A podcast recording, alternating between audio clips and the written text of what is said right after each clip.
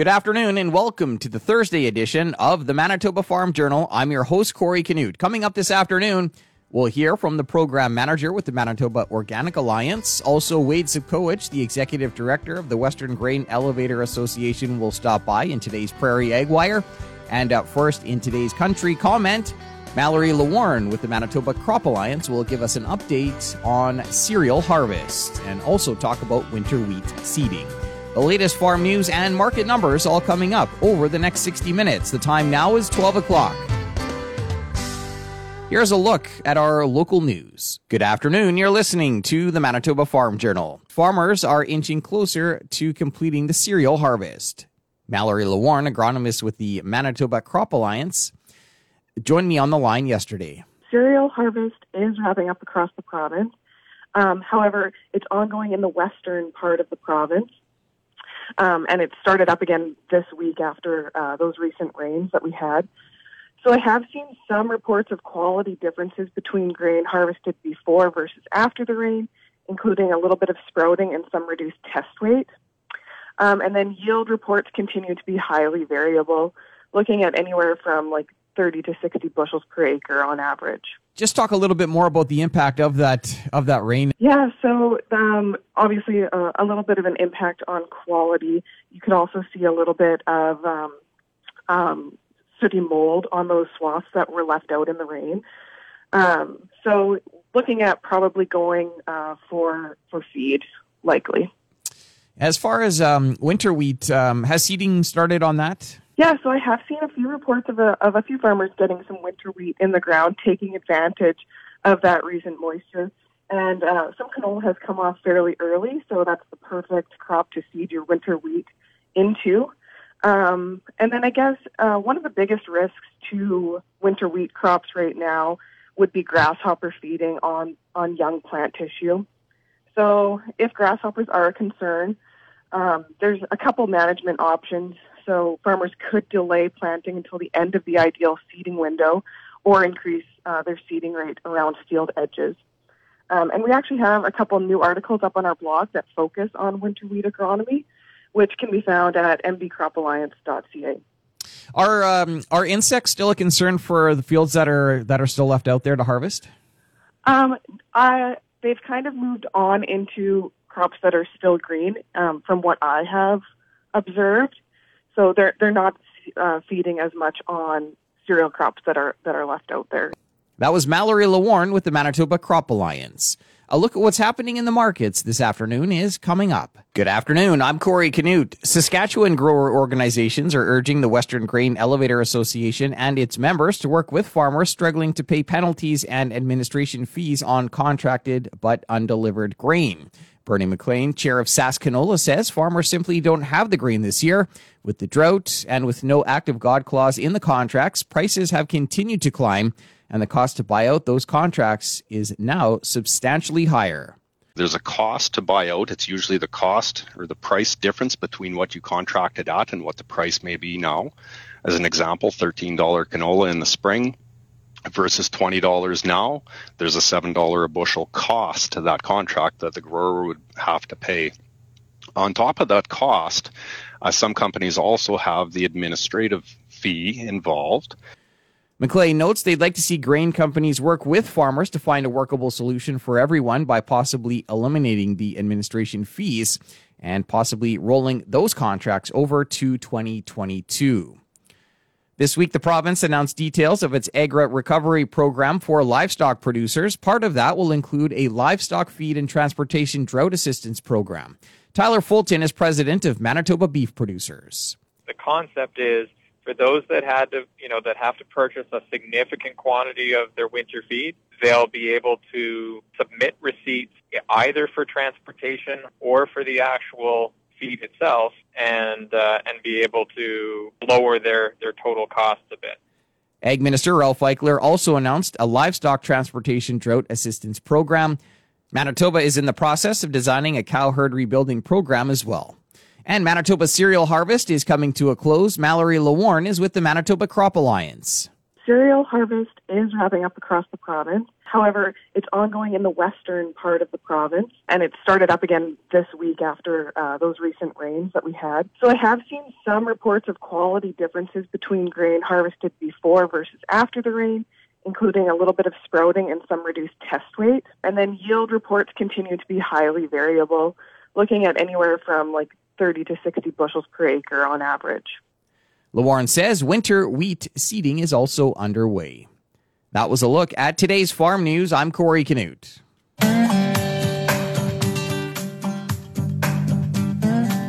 Good afternoon and welcome to the Prairie Ag Wire for Thursday, September 2nd. I'm Corey Canute. Coming up today, we'll hear from the Executive Director with the Western Grain Elevator Association. Farmers are seeing another hit to the pocketbook. Not only are they looking at a reduced crop from this year's drought and the impact of damaging wildfires and hail in some areas, producers that had forward contracted some of this year's production, as they might normally do, are now looking at hefty bills as they have to face the buyout from those contracts because they don't have the grain to deliver to the elevator. Glenda Allen Vossler talked earlier this week with one of a number of Saskatchewan grower organizations that wrote to the Western Grain Elevator Association urging its members to work with farmers to reduce penalties and eliminate administration fees on those contracts. Today, she chats with Wade Sobkowich, the executive director of the Western Grain Elevator Association. It started with some optimism and, and people taking some some uh, uh, risks, I suppose, but calculated risks. I think a reasonable person would do what any what any farmer or grain company did early in the growing season, and that is, you know, try to forward sell, lock in some prices, and try to create movement. And and that's what happened. And then with the with the dry conditions, it turned on us, and now and now we're we're all sort of caught, and it's uh, it's just an unfortunate unfortunate uh, set of circumstances here for for producers and, and for you know handlers and exporters as well farmers that would maybe normally see, you know, a, a 35, 40 bushel crop, now mm-hmm. in some cases looking at a, a five bushel crop. And when they look at trying to sort out the, the contract situation, one farmer telling me on just one field alone, he's looking at a $58,000 bill. That being said, a group of Saskatchewan grower organizations is calling on the Western Grain Elevator Association and its member companies, the elevators, to try to work with farmers to help maybe reduce these penalties, uh, eliminate some administration fees, maybe even look at, at rollovers for next year. Uh, we did receive that letter from the Saskatchewan producer groups, and it, it was a it was a good letter. I think that you know they've been thinking about this uh, quite deeply, and um, and essentially they ask they're asking um, grain companies to waive the administration fee, which is um, you know on the surface seems very reasonable. So I I have to start by saying that each grain company is taking their own approach on an individual basis. It's not it's not something we can talk about as competitors around the WGEA table because they view contracts as a competitive issue. And so the association doesn't and shouldn't have influence in their decision making. They, they, um, it wouldn't, it would be viewed as anti-competitive if the WGEA were to get together and determine how to price the producer buyback. Okay, that that's that would be an issue. So we're somewhat limited as a group of companies to determine um, how to move forward with these different fees. But I am aware that the concept of administrative fee is unfortunately named because it isn't really a fee for administration. It it's just it was just named that, but what it really is is the uh, is the value that bridges the amount between the posted price and the replacement value the grain companies can't get out of their contracts with their international and domestic customers. It's a very rare customer that's going to roll that uh, roll that contract forward into the next next year. They they need the product that they contracted for. When I say they, I mean you know the millers and and processors uh, all over the world. And so, as a grain exporter, they need to figure out how to fulfill their contracts. and so each grain company has a slate of contracts that they're required to fulfill, and they are seeking to acquire the limited quantities of grain that exists over their competitors. So, if you put yourself in the grain company's position, they know that there's a reduced crop size. They know that they have a contract with that farmer to supply a certain amount. And they also suspect that it is possible that that farmer has a contract with other grain companies as well. And so each grain company wants to be the one to get that farmer's grain and not be the one to offer the buyback, if, if you follow me. And, and so that motivates the grain companies to be a bit tough when it comes to determining whether that farmer truly can't satisfy the contract and they truly don't have the tons, or if they've or if they've contracted, uh, or if it'd be more accurate to say that they've contracted out of their comfort level versus contracted out of their uh, production. So that's why grain companies are being very diligent when they're talking to their grower. They're or, or when the grower is is um, contacting them and saying, you know, I may not have the grain or I don't have the grain. And so the grain company would then um, uh, uh, perhaps visit the field um, uh, and, and just try and verify the circumstance of, of, of, each producer. And, and we know that it is, there are some, some fields are really bad, but others aren't quite as bad. And so it really needs to be handled on an individual producer basis and even a, a field by field basis. And, and that's what's happening out there right now. So it's getting sorted out, and there are some really tough conversations happening, but it's all part of the process that grain companies are going through to make sure before they get into discussions about buybacks and setting what that what that value is that they truly can't get that grain. And and so that's the first step that's happening. And then I guess furthermore, prices have changed since the time of contracting, and the environment is conducive to speculative activity potentially. So, for all these reasons, grain companies are motivated to be very cautious, and and and and, and that's why they're uh, approaching it the way they are right now. Any advice for producers that are trying to work with grain companies? I think the best advice is to you know, start those conversations with the grain company early. Try and um, uh, you know get the grain company to do its uh, to begin doing its um, uh, assessment to determine you know uh, for its uh, for its own due diligence purposes, you know, or verify that the grain really isn't there and um, that they don't have any tons uh, left over from from last crop year that they can use to satisfy the contract and begin those conversations about about what can be done by the grain uh, handler to help the farmer satisfy the terms of the contract or or amend the contract or come up with some arrangement that both parties can can live with. It's going to be very very specific to the producer. Maybe there are you know solutions that involve um, crop inputs. Maybe there are solutions that involve, you know, uh, production in a future year. Maybe there are solutions that involve a group of producers. Um, so, so it, it's very specific to the grain company. It's very specific to the producer. It's going to be painful, but it really needs to be worked out on an individual basis. That's Wade Sobkowich, the executive director of the Western Grain Elevators Association.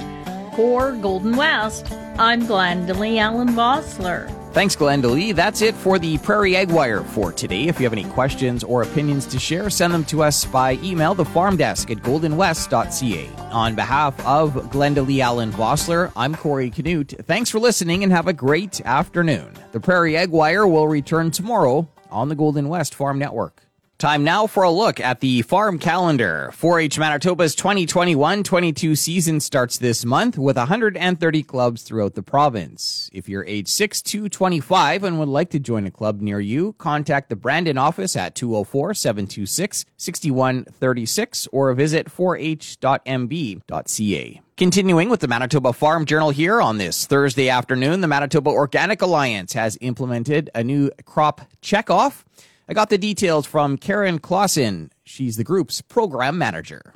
So a few years ago, uh, there was a lot of talk about whether or not what, what, we should do about the money that organic growers have been paying into other checkoffs and how we could um, do something to support organic growers and the research, development, and extension work that is is needed for supporting organic growers. So in 2019, Manitoba Organic Alliance, with support of its producer and and uh, organic members, put in a, um, an application for this checkoff regulation.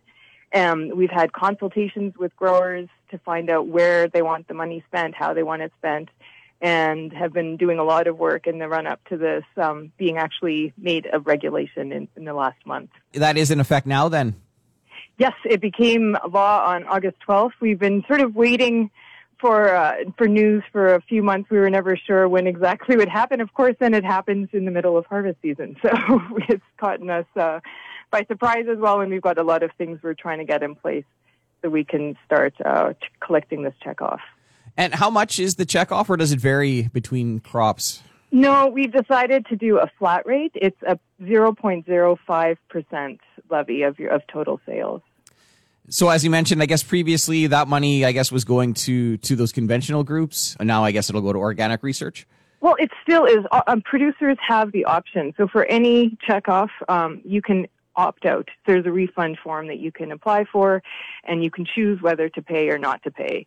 And so then the same would go for this this organic checkoff. So as an organic producer, you have the option. Um, a lot of producers will want to continue to support the um, other checkoff fees that they would be paying because they want to support that work, or they can choose to, to get a refund for that. And the same goes for the organic checkoff. Everyone has that option to opt out. And Karen, uh, just talk a little bit more about what, what that money will be used for. Well, this is, um, we haven't made any further decisions on this. We have, ele- there was an, a board elected that is completely farmer led and, and full uh, only farmers on the board, and they are the ones who are going to decide exactly where the money gets um, gets spent. But from what we heard from the consultations and what's in the regulation, it will be spent on um, the broad categories of research, uh, extension work, and market development. And then we have some um, leeway to what the board exactly will be spending it on. Are we seeing more farmers um, grow organic crops? Uh, not necessarily. I think it's uh, it is a it, it goes up and down. It fluctuates, and so there, it, there's definitely a lot of room for growth in Manitoba, particularly for or for people to enter into the organic uh, market. But we it, it does tend to go up and down depending on on the years. so it, it we have had seen a lot of growth, and then it goes down every couple of years. That was Karen Clausen, program manager with the Manitoba Organic Alliance talking to us here today about a new checkoff that's been implemented by the organization. Another look at what's happening in the markets heading into the close is coming up in just a moment. Time now for another look at today's farm news. Saskatchewan crop commissions are calling on the Western Grain Elevator Association and its members to work with farmers struggling to pay penalties and administration fees on contracted but undelivered grain. Wade Sobkowich is executive director of the Western Grain Elevator Association and says, like farmers, grain companies have also forward contracted that grain to domestic and international buyers. They are uh, stressed about this. Like they are trying to figure out how to do right by the farmer and do right by themselves. And it's a real, you know, they're in a real bind. And, uh, you know, at the end of the day, there is a contract that, that they're going back to this contract and saying, you know, we have to figure out how to execute on this because we can't be left holding the bag either. So how are we going to solve our problem and solve the farmer's problem at the same time? And Sobkowich encourages farmers to reach out and start discussions as soon as they can with their grain buyer, as each situation is different. Winter wheat seeding is underway. Mallory Lewarn is with the Manitoba Crop Alliance. So I have seen a few reports of a, of a few farmers getting some winter wheat in the ground, taking advantage of that recent moisture. And uh, some canola has come off fairly early, so that's the perfect crop to seed your winter wheat into. One of the biggest risks to winter wheat crops right now would be grasshopper feeding on, on young plant tissue. If grasshoppers are a concern, there's a couple management options. so farmers could delay planting until the end of the ideal seeding window or increase uh, their seeding rate around field edges. And this week, the province announced details of its agri recovery program for livestock producers. Ag Minister Ralph Eichler said the province is in the process of designing a cow herd rebuilding program. Tyler Fulton is president of Manitoba Beef Producers. Early on, Manitoba Beef Producers was a pretty strong advocate to, to have an agri recovery program or a portion of the recovery program reflect the fact that some individual producers were forced to disperse their herd. What the phase two would be, the concept would be to help help deal with the extraordinary costs of buying back in to the to the industry with with higher you know higher cost breeding stock after you've sold for really fire sale prices for, for very low prices. The two programs announced were a livestock feed and transportation drought assistance program and a livestock transportation drought assistance program. I'll be back after this to wrap up today's program. We've come to the end of another Manitoba Farm Journal. I'm your host, Corey Canute. If you have any questions or comments, you can reach us by email the farm desk at goldenwest.ca. Today's closing numbers with more in depth commentary on what's happening in the markets is coming up at 10 to 2 on the Markets Farm program. Thanks for listening and have a great afternoon. Hope you can meet us back here tomorrow starting at 12 noon.